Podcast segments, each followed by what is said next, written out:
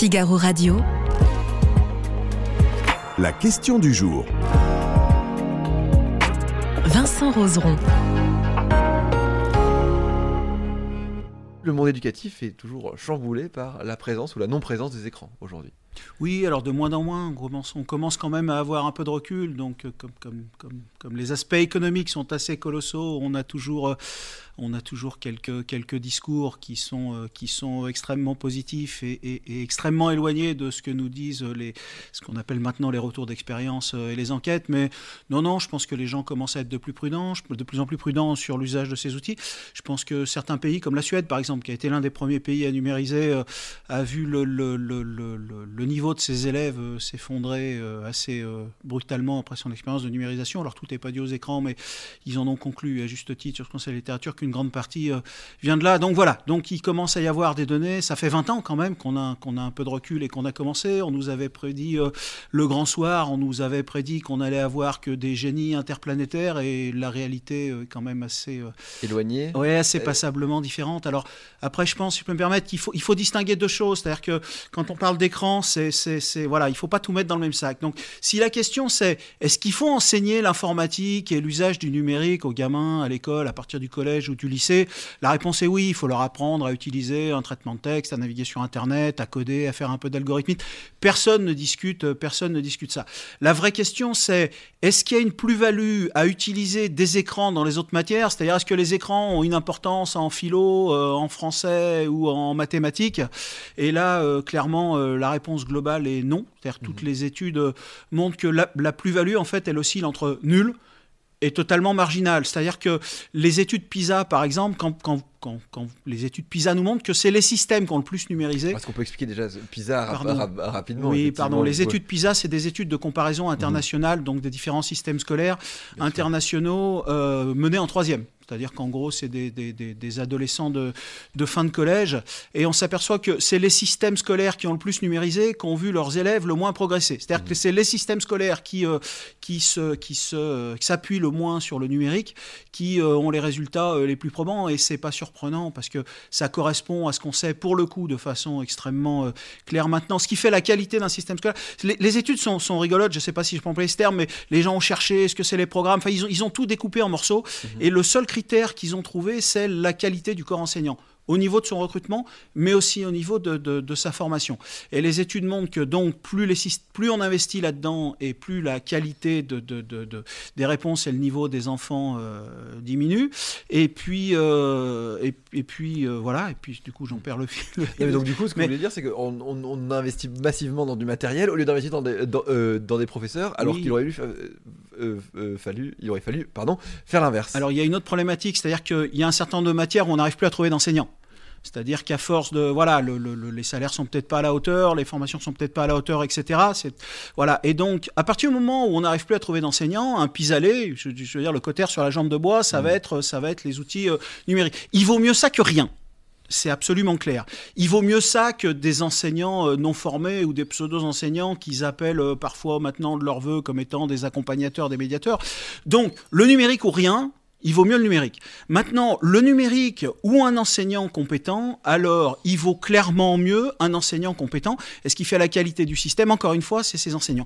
Et ce qui est intéressant, est-ce que nous, de la Cour des comptes, a sorti deux rapports pour nous expliquer qu'il y avait une gabegie financière. Mais c'est des milliards d'euros mmh. qu'on a claqué là-dedans. Hein. Mmh. Une gabegie financière sans précédent. On sait par exemple qu'on continue à donner des tablettes aux gamins. On sait depuis 20 ans que donner des tablettes aux gamins, non seulement ça n'améliore pas leurs résultats scolaires, mais ça a tendance à les faire diminuer parce qu'il y a une étude par exemple, qu'on appelait One Laptop a Child. C'était pas loin, la, dernière, le dernier de cette étude, c'est 2019 en Catalogne, qui montre que, alors évidemment, ils n'avaient pas assez d'argent pour les tablettes à tout le monde. Dieu merci, si j'ose dire.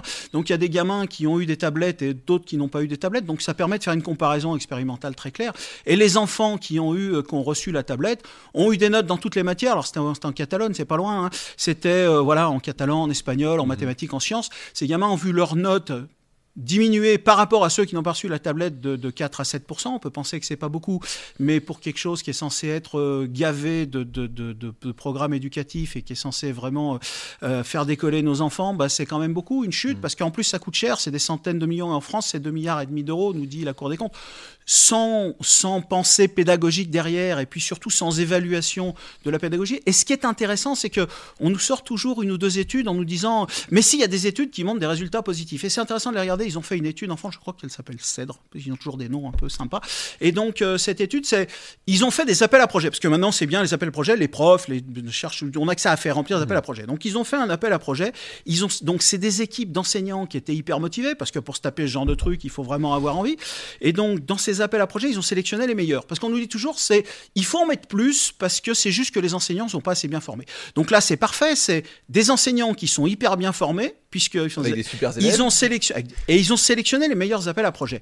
Et ils s'aperçoivent que les résultats, c'est à peu près 9% euh, d'un écart type. Alors on a mis dire, on a eu ouais, 9% de progrès. Non, non, non, 9% d'un écart type, ça veut dire, c'est pas, pas très facile à, à, définir, mais ça veut dire que si vous avez une classe de 25 élèves, l'élève qui est 13e, il va rester 13e dans la classe euh, contrôle. Et puis celui qui a été mis sur les écrans, il va passer euh, entre 11 et 12e. Donc en gros, vous gagnez, avec les centaines de millions mmh. investis, mmh. dans le meilleur de meilleur de meilleur des cas, vous allez gagner une ou deux places. Alors on peut se dire qu'une ou deux places c'est beaucoup, mais vu ce qui est dépensé, c'est assez marginal. Et ce qui est intéressant, c'est de comparer ce résultat à une autre étude qui a été faite, alors pas en France pour le coup, mais aux États-Unis, qui dit, voilà, on va prendre les enseignants et on va les former 50 heures. Quel est le bénéfice? Donc je rappelle que les mmh. écrans, les, centaines de millions d'euros investis sur ce projet, c'est un gain d'une à deux places sur une classe de 25. Et là, dans cette étude-là, on prend les enseignants, on les forme exactement 49 heures, et on s'aperçoit que le, le gain, il est de 5 à 6 places. Donc on n'est pas dans le même ordre d'idée, on n'est pas non plus dans le même ordre de coût. Et donc il y a un moment, ça serait bien qu'on arrête de se baser sur une idée espèce, une espèce d'idée fantasmée de ce que pourrait être un usage positif des écrans génial, et qu'on ait quand même, qu'on aille regarder un peu ce que sont, euh, ce que sont les résultats, et surtout qu'on nous dise honnêtement, ok, on n'arrive plus à recruter de profs, mettons des écrans, mais qu'on vienne pas nous dire que c'est une plus-value pédagogique, parce que mm. c'est pas vrai, quoi, ou alors c'est marginal et ça vaut pas le coup. Et cet argent-là, il vaudrait mieux l'investir dans la formation, dans le recrutement euh, dans le salaire, dans la rémunération des enseignants, pour les motiver. Mmh. Et, juste pour les enseignants, si je peux une chose, ils nous ont mis, je parlais de l'informatique au début, et ils nous ont dit, euh, oui, ça, ils nous ont mis l'informatique en spécialité. C'est très bien de mettre l'informatique en spécialité en première, pour que les enfants puissent prendre l'informatique. Cela étant dit, je ne sais pas ce qu'il en est ailleurs, mais à Lyon, les quatre ou cinq plus gros bahuts lyonnais, les, voilà, de, privé au public, d'ailleurs, ils n'ont jamais trouvé d'enseignant d'informatique. Mmh. Voilà, dans un gros bahut, ils lui ont, c'est le prof de physique qui s'y est collé, c'est le prof de maths. Donc encore une fois, c'est bien, mais l'informatique, c'est un un vrai job. Et vu les salaires, bah, les gars, ils, préfèrent aller bosser dans le privé que, mhm. ça. Donc il y a aussi ce problème-là de recrutement. Mhm. Euh, est-ce que vous avez l'impression que le gouvernement euh, a pris en, charge, ou en tout cas s'est rendu compte de ça et euh, n'y va pas forcément, ne veut pas aller tant dans le développement que ça de ces écrans? Ah, j'ai l'impression que ça commence à frémir. Alors, euh, je, voilà, je, la politique, c'est vraiment pas ma spécialité, mais c'est la première fois qu'un ministre de l'Éducation met les pieds dans le plat sur les écrans comme ça. Mhm. Alors, il parle des écrans à l'école de façon un peu plus lointaine, mais le, le, sujet, euh, le sujet est sur la table. Il est sur la table aussi parce que l'expérience suédoise, elle est intéressante parce que les Suédois, il y a eu encore une fois, il y a eu un débat, c'est-à-dire que vous avez un petit groupe, c'est comme en France, hein, vous avez un petit groupe qui était censé éclairer le ministre de l'Éducation, qui est fait de, de chercheurs qui sont soi-disant spécialisés du domaine, qui sont pas toujours indépendants des intérêts économiques du domaine, ou alors qui travaillent dans ce qu'on appelle plus ou moins l'éducation aux médias. Donc le travail, c'est de trouver le petit truc marginal qui va pouvoir être positif. Donc vous sortez toujours un espèce de petit truc marginal et vous dites toujours, c'est comme ce qu'ils nous avait fait avec le tabac. Le tabac, à un moment donné, dans les années 60, pour justifier, on nous avait dit, le tabac, c'est génial parce que ça permet de contrôler le poids. C'est-à-dire que les gens qui fument, eh ben, ils ont un, sur les populations, ils ont 2 kilos de moins. Donc on nous a mis ça en évidence en nous disant, regardez, regardez, c'est super. Mais quand on fait le, le, le rapport, quand on fait l'évaluation globale coût-bénéfice, il est évidemment complètement idiot de mettre ça en avant. Bah là, on a, on, a, on a donc des gens, on nous met toujours en avant ce que ça pourrait être, des effets positifs marginaux. Et puis à côté de ça, et, donc en Suède, ce groupe-là disait il faut numériser encore plus. Et à côté de ça, vous avez les gens qui sont confrontés aux résultats. Vous avez les gens qui pensent les outils, puis vous avez les gens qui sont confrontés, les enseignants, les pédiatres, les, les voilà le, le, le, corps, le corps médical et en gros le, corps éducatif. Et ces gens-là, il y a un moment donné, ils en peuvent plus parce qu'on leur dit qu'on est en train, que c'est génial, qu'on est en train de faire des génies, que les jeux vidéo c'est bon pour l'attention. Et eux, ils voient bien. Je veux dire, quand on est au quotidien, c'est mmh. comme le réchauffement climatique, on peut baratiner les gens en leur disant ça n'existe pas, mais à un moment, les glaciers du Mont Blanc, ils sont plus là, et donc tu vois bien qu'il y a un problème. Et donc, le corps médical a dit maintenant ça suffit quoi. Maintenant il faut vraiment regarder les données, il faut vraiment regarder les enfants. Et le ministre suédois, la ministre suédoise, qui est plutôt courageuse elle aussi, a décidé bah, qu'effectivement quand on regarde les expériences et, et- et j'ai l'impression qu'en France pour répondre à votre question, il y a un petit frémissement là-dessus. C'est-à-dire qu'on commence à se poser des questions en se disant euh, voilà quoi, il y a les rapports PISA, il commence à y avoir une certaine pression. On s'aperçoit que le niveau le niveau de nos enfants est absolument catastrophique. Je, je- je- mais je mesure les mots. On ne se rend pas compte à quel point le niveau de nos enfants est absolument catastrophique en maths, en lecture. On pourra prendre un ou deux exemples si vous voulez, mais les gens ne se rendent pas compte que, le, le- le- le- par exemple, en maths, les maths c'est important. Les- C'est c'est des études officielles, hein, c'est Oui. pas juste un délire personnel comme ça. De voilà, des enfants, les enfants du milieu des années 85, donc 87, ils les ont suivis. C'est des enfants de CM2. Vous les prenez, vous les suivez pendant, euh, vous les suivez et, et ils leur font. C'est les quatre opérations en CM2. C'est des petits problèmes de proportionnalité, enfin des maths de base quoi pour, pour un enfant de, de- de fin de primaire. Et quand vous comparez les résultats de 87 et 2017, et on a exactement la même chose en lecture, en, en- en- en maîtrise du français, vous vous apercevez que les élèves en grande difficulté de 1987, les quasi redoublants, c'est vraiment les élèves qui, avaient des difficultés énormes, sont maintenant les milieux de classe. Les enfants qui étaient, euh, qui étaient milieux de classe sont maintenant l'hyper-élite performante de nos classes, et les enfants qui étaient les plus performants de 1987, ils ont disparu. Et, et on s'aperçoit que il y a toujours, on nous parle toujours des inégalités sociales. On s'aperçoit sur ces données, mais encore une fois, c'est- des maths, mais c'est pareil en, en- en lecture. On s'aperçoit que le- le- les enfants des milieux défavorisés de 1987, c'est-à-dire les fils d'ouvriers, d'employés, etc., ont des performances qui sont supérieures aux enfants des milieux les plus favorisés d'aujourd'hui. Il y a un moment, ça commence à se voir, et, et on commence à s'interroger d'autant plus que a un moment donné, il faut se comparer. Et quand on se compare aux pays asiatiques, un certain nombre d'autres, c'est pas spécifique à la France. Enfin, c'est les, les pays de l'OCDE qui commencent à avoir des, des- voilà, des, des- un décrochage qui est quand même assez net. Et collectivement, quand on sait que le niveau d'éducation corrèle assez fortement avec le PIB et le développement économique d'un pays, bah, il est temps qu'on commence à s'inquiéter parce que là, on est en deuxième, voire quasi troisième division. Euh, enfin, attendre les données PISA qui vont sortir. euh, qui- et sur, les, et sur les écrans, pourquoi est-ce que justement, ça est-ce qu'on sait pourquoi la, la présence d'écran ne marche pas?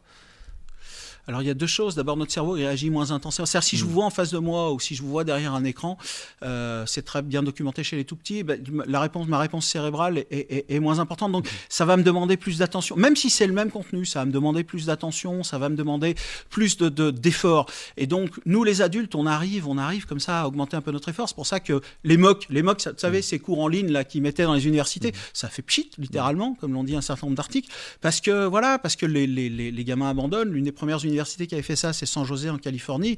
Ils ont passé un contrat avec une boîte de mock en, janvier. Ils l'ont dénoncé en, juin parce que c'était une catastrophe pédagogique.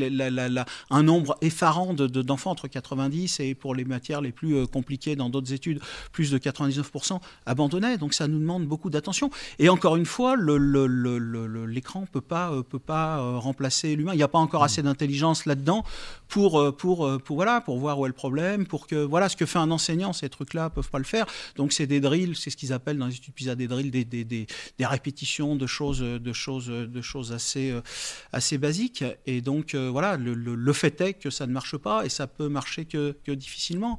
Et il y a aussi le fait que le voilà, le- je sais bien que le, savoir il doit plus être, mais toutes les études montrent que si vous mettez un gamin sur internet et que vous lui dites va, va, va trouver l'info, c'est extrêmement compliqué. C'est-à-dire que Seuls les spécialistes du domaine arrivent à se retrouver dans cette espèce de cafarnaum. L'enseignant, lui, vous structure tout. Donc l'enseignant, il vous prend par la main, il vous fait faire le chemin. Et une fois que vous avez fait ce chemin-là, vous pouvez effectivement, de façon efficace et pérenne. C'est intéressant parce que la dernière évaluation PISA sur la lecture montrait que, en gros, on peut résumer ça, c'est les, enfants qui les utilisent le moins qui les utilisent le mieux parce que la capacité à utiliser ces outils, personne ne dit qu'il faut revenir à la charrue à bras, à la roue pascaline. Mais les enfants qui les utilisent le moins les utilisent le mieux parce que la capacité à utiliser ces outils se construit en dehors justement des outils d'Internet. C'est parce qu'on a construit tout le reste qu'on devient capable d'utiliser après, quand on a suffisamment de connaissances, de savoir, y compris spécifiques, qu'on devient capable d'utiliser ces outils. Il y, a, il y, a, une étude, je ne sais pas si on peut la nommer, mais c'est intéressante, ils ont fait un truc sur la reproduction des coronavirus. Et donc, soit vous faites un cours linéaire, façon bouquin, façon mmh. enseignant, et les élèves comprennent bien, et c'est des... Voilà. Et soit vous faites un cours, vous, vous faites un cours de façon euh, voilà éclatée sur Internet avec des informations, vous allez chercher partout, et c'est beaucoup plus difficile. Les seuls qui s'en sortent, c'est ceux qui ont déjà une extrêmement solide connaissance du mmh. domaine. Donc voilà, donc il faut se méfier de cette idée de tout est sur Internet, et puis euh, il faut se méfier de l'idée qu'un MOOC c'est comme un enseignant parce que c'est pas vrai et toutes les études le montrent assez clairement. Oui. Alors j'ai bien compris votre avis, mais du coup à la question, je vais quand même vous faire répondre à notre question du jour du Figaro. Êtes-vous favorable à l'usage des écrans dans les apprentissages à l'école? J'ai bien compris que c'est un non pour vous. Bah, Alors- Si c'est pour leur enseigner l'informatique, c'est un oui. Si c'est pour remplacer le prof de français ou le prof de maths, c'est un non. Maintenant, si on n'a pas de prof de maths, euh, c'est un oui, mais à condition de dire aux gens que c'est un pis-aller. Mais globalement, euh, voilà, globalement, moi, si ma fille, on me dit, t'as le choix entre un prof ou t'as le choix entre euh, des écrans, il n'y aura pas photo, quoi. Voilà. Le choix sera vite fait. Et 77% des internautes du Figaro pensent la même chose que, euh, que, nous, que vous. Pardon, excusez-moi. Merci beaucoup. Joli lapsus. Désolé. Merci beaucoup Michel Desmianger d'avoir été avec nous aujourd'hui. Je rappelle votre livre, faites-les pour finir avec le crétin euh, digital.